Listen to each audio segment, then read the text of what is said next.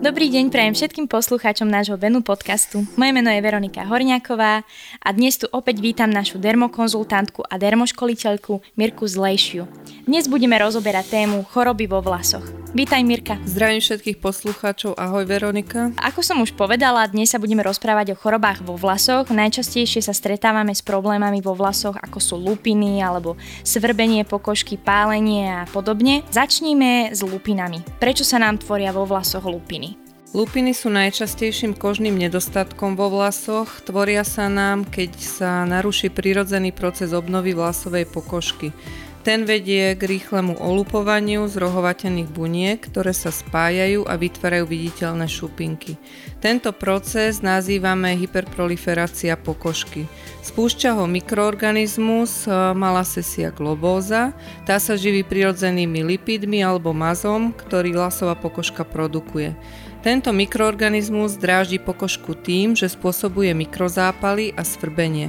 Lupiny sú častou chorobou pokožky hlavy, ktorá postihuje takmer polovicu populácie po puberte. Nezáleží na pohlaví ani na rase. Často sú sprevádzané svrbením.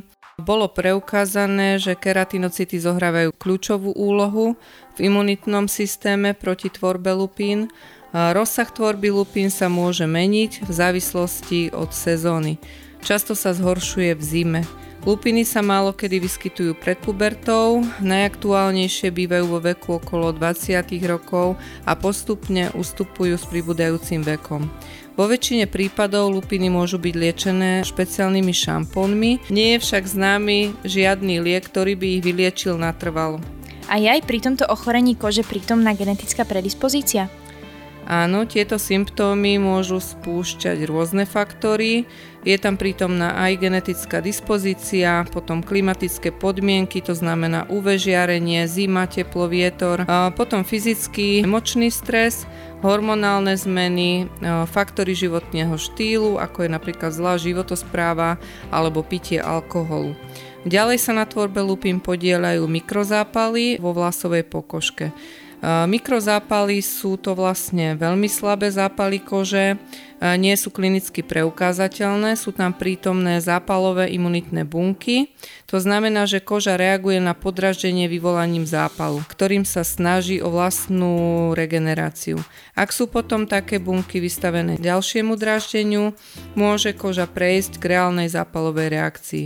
Mikrozápaly vlasovej pokožky e, sú príčinou jej najčastejších ochorení, od vypadávania vlasov cez tvorbu lupín až po suchosť vlasovej pokožky, svrbenie a jej precitlivelosť. A je teda viacero druhov lupín? Aké lupiny poznáme? Lupiny vo vlasoch môžu byť suché a môžu byť masné. Suché lupiny to sú vlastne malé vločky vo vlasoch bielej farby, ktoré padajú, môžu byť sprevádzané suchou pokožkou, svrbením a podraždením kože. Masné lupiny, tie sú žltej farby, prilepené na vlasovej pokožke, sprevádzané svrbením, môžu byť prítomné podraždenie kože alebo zápal. A okrem lupín, ktoré sme si vymenovali, sú aj iné ochorenia vo vlasoch, napríklad seboreická dermatitída alebo psoriáza. O aké typy ochorení sa jedná? Seboroická dermatitída to je časté zápalové ochorenie kože, ktorého priebeh a klinický obraz sa medzi jednotlivými pacientmi môže líšiť a výrazne sa mení aj v závislosti na veku. Choroba najčastejšie postihuje mazové žľazy bohaté oblasti tváre, hrudník, e, vlasovú časť, ale nevždy je sprevádzaná nadmernou produkciou kožného mazu.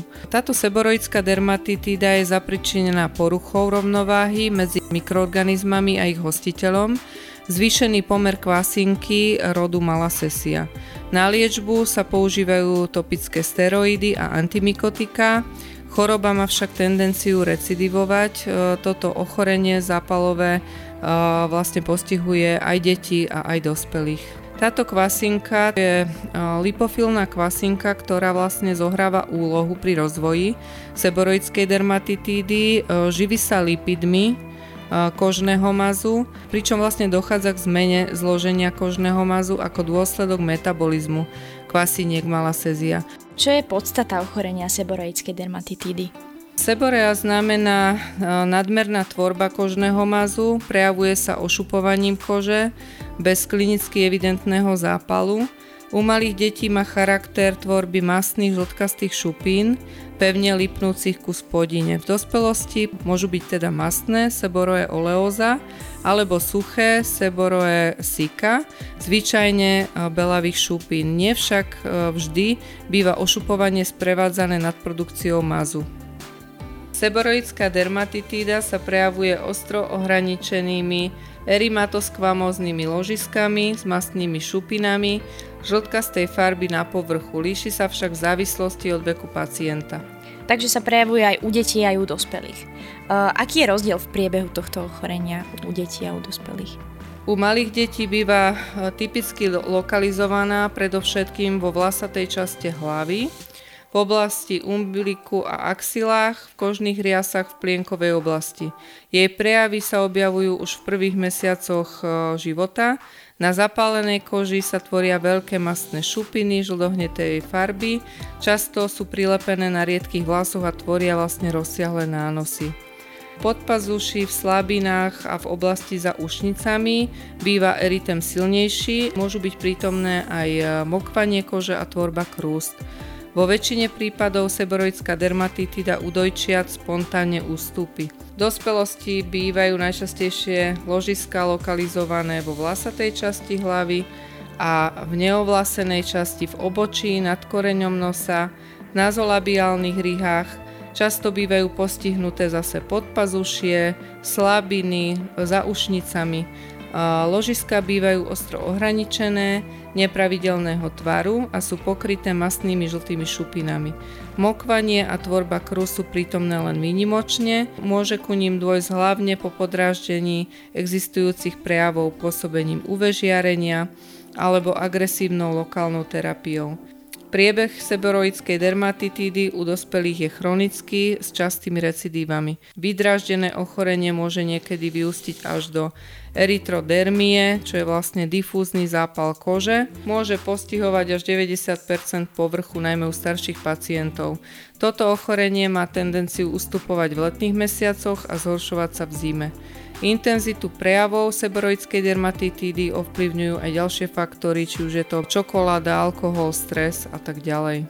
Ďalším závažným ochorením je psoriáza. Tak poďme si povedať teraz niečo o tomto nepríjemnom kožnom ochorení. Psoriáza je chronické zápalové neinfekčné ochorenie celého organizmu, ktoré sa viditeľne prejavuje na koži. Zaraďuje sa medzi autoimunitné ochorenia, to znamená, to sú ochorenia, pri ktorých sa imunitný systém obráti proti vlastnému organizmu. Postihuje približne 2% e, až 3% európskej civilizácie. Okrem kože bývajú postihnuté aj nechty a klby, Nejedná sa o nákazlivé, život ohrozujúce ochorenie, ale ľudia so psoriázou majú vyššie riziko vzniku napríklad cukrovky, artritídy, srdcových chorôb alebo depresie. Psoriáza sa môže prejaviť v akomkoľvek veku, najčastejšie sa prvýkrát objaví medzi 15. až 35. rokom.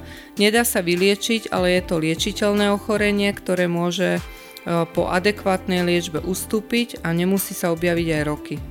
A aké sú príčiny vzniku tejto choroby?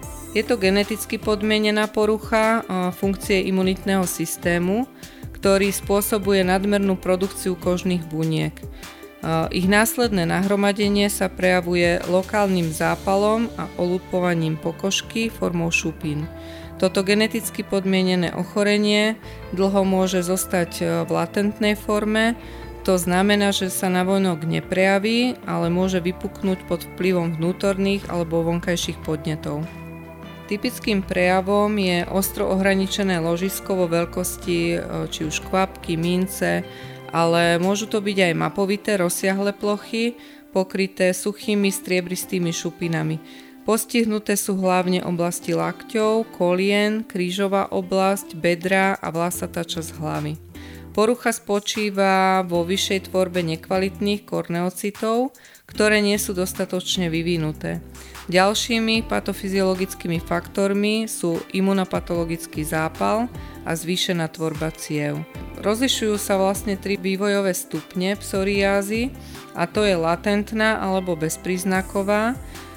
Tá sa nedá ešte diagnostikovať, človek je nositeľom nejakej tej dedičnej vlohy na psoriázu ale nemá teda klinické prejavy. Potom je subklinická psoriáza, upozorňujú na ňu zmeny zloženia tukov na kožnom povrchu. Manifestná psoriáza to je viditeľné postihnutie kože. A ako by sme sa mali starať o takúto pokušku? E, mali by sme používať nejaké špeciálne prípravky?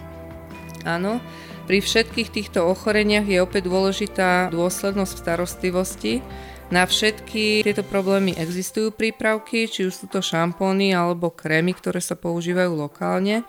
Šampóny na odstranenie lupín vo vlasoch by sa mali používať e, tak trikrát do týždňa Vždy ich treba dobre nechať aspoň 2 minúty pôsobiť, aby mohli účinné zložky preniknúť do, hlbšie do pokožky a postupne odstrániť lupiny. Vždy ich treba používať dostatočne dlho, minimálne 2 týždne, aby sa pokožka preliečila. No a následne sa používajú šampóny, ktoré sú nedráždivé, zachovávajú rovnováhu pokožky a zabraňujú recidíve lupín. Ak je to možné, tak by sa nemali používať príliš často stylingové prípravky a teda nemali by sme si pokožku zbytočne dráždiť. Krémy na seboroidskú dermatitídu aj na psoriázu by sa mali používať takisto pravidelne, stačí lokálne. Niektoré sa používajú tak, že sa nanesú na pokožku, nechajú sa pôsobiť a následne sa umýjú. Vždy si treba ale pozrieť aplikáciu, ako sa aplikujú. Inak platí všetko ako pri, pri zdravej pokožke. Prvom rade treba dbať na hygienu, nedraždiť kožu zbytočne parfumovanými prípravkami, ktoré obsahujú množstvo silikónov, konzervantov a pravidelne aplikovať hojivé prípravky na postihnuté miesta. Ďakujem pekne za rozhovor. Opäť sme sa dozvedeli množstvo zaujímavých informácií a do počutia všetkým. Ďakujem, Ďakujem pekne. pekne, do počutia.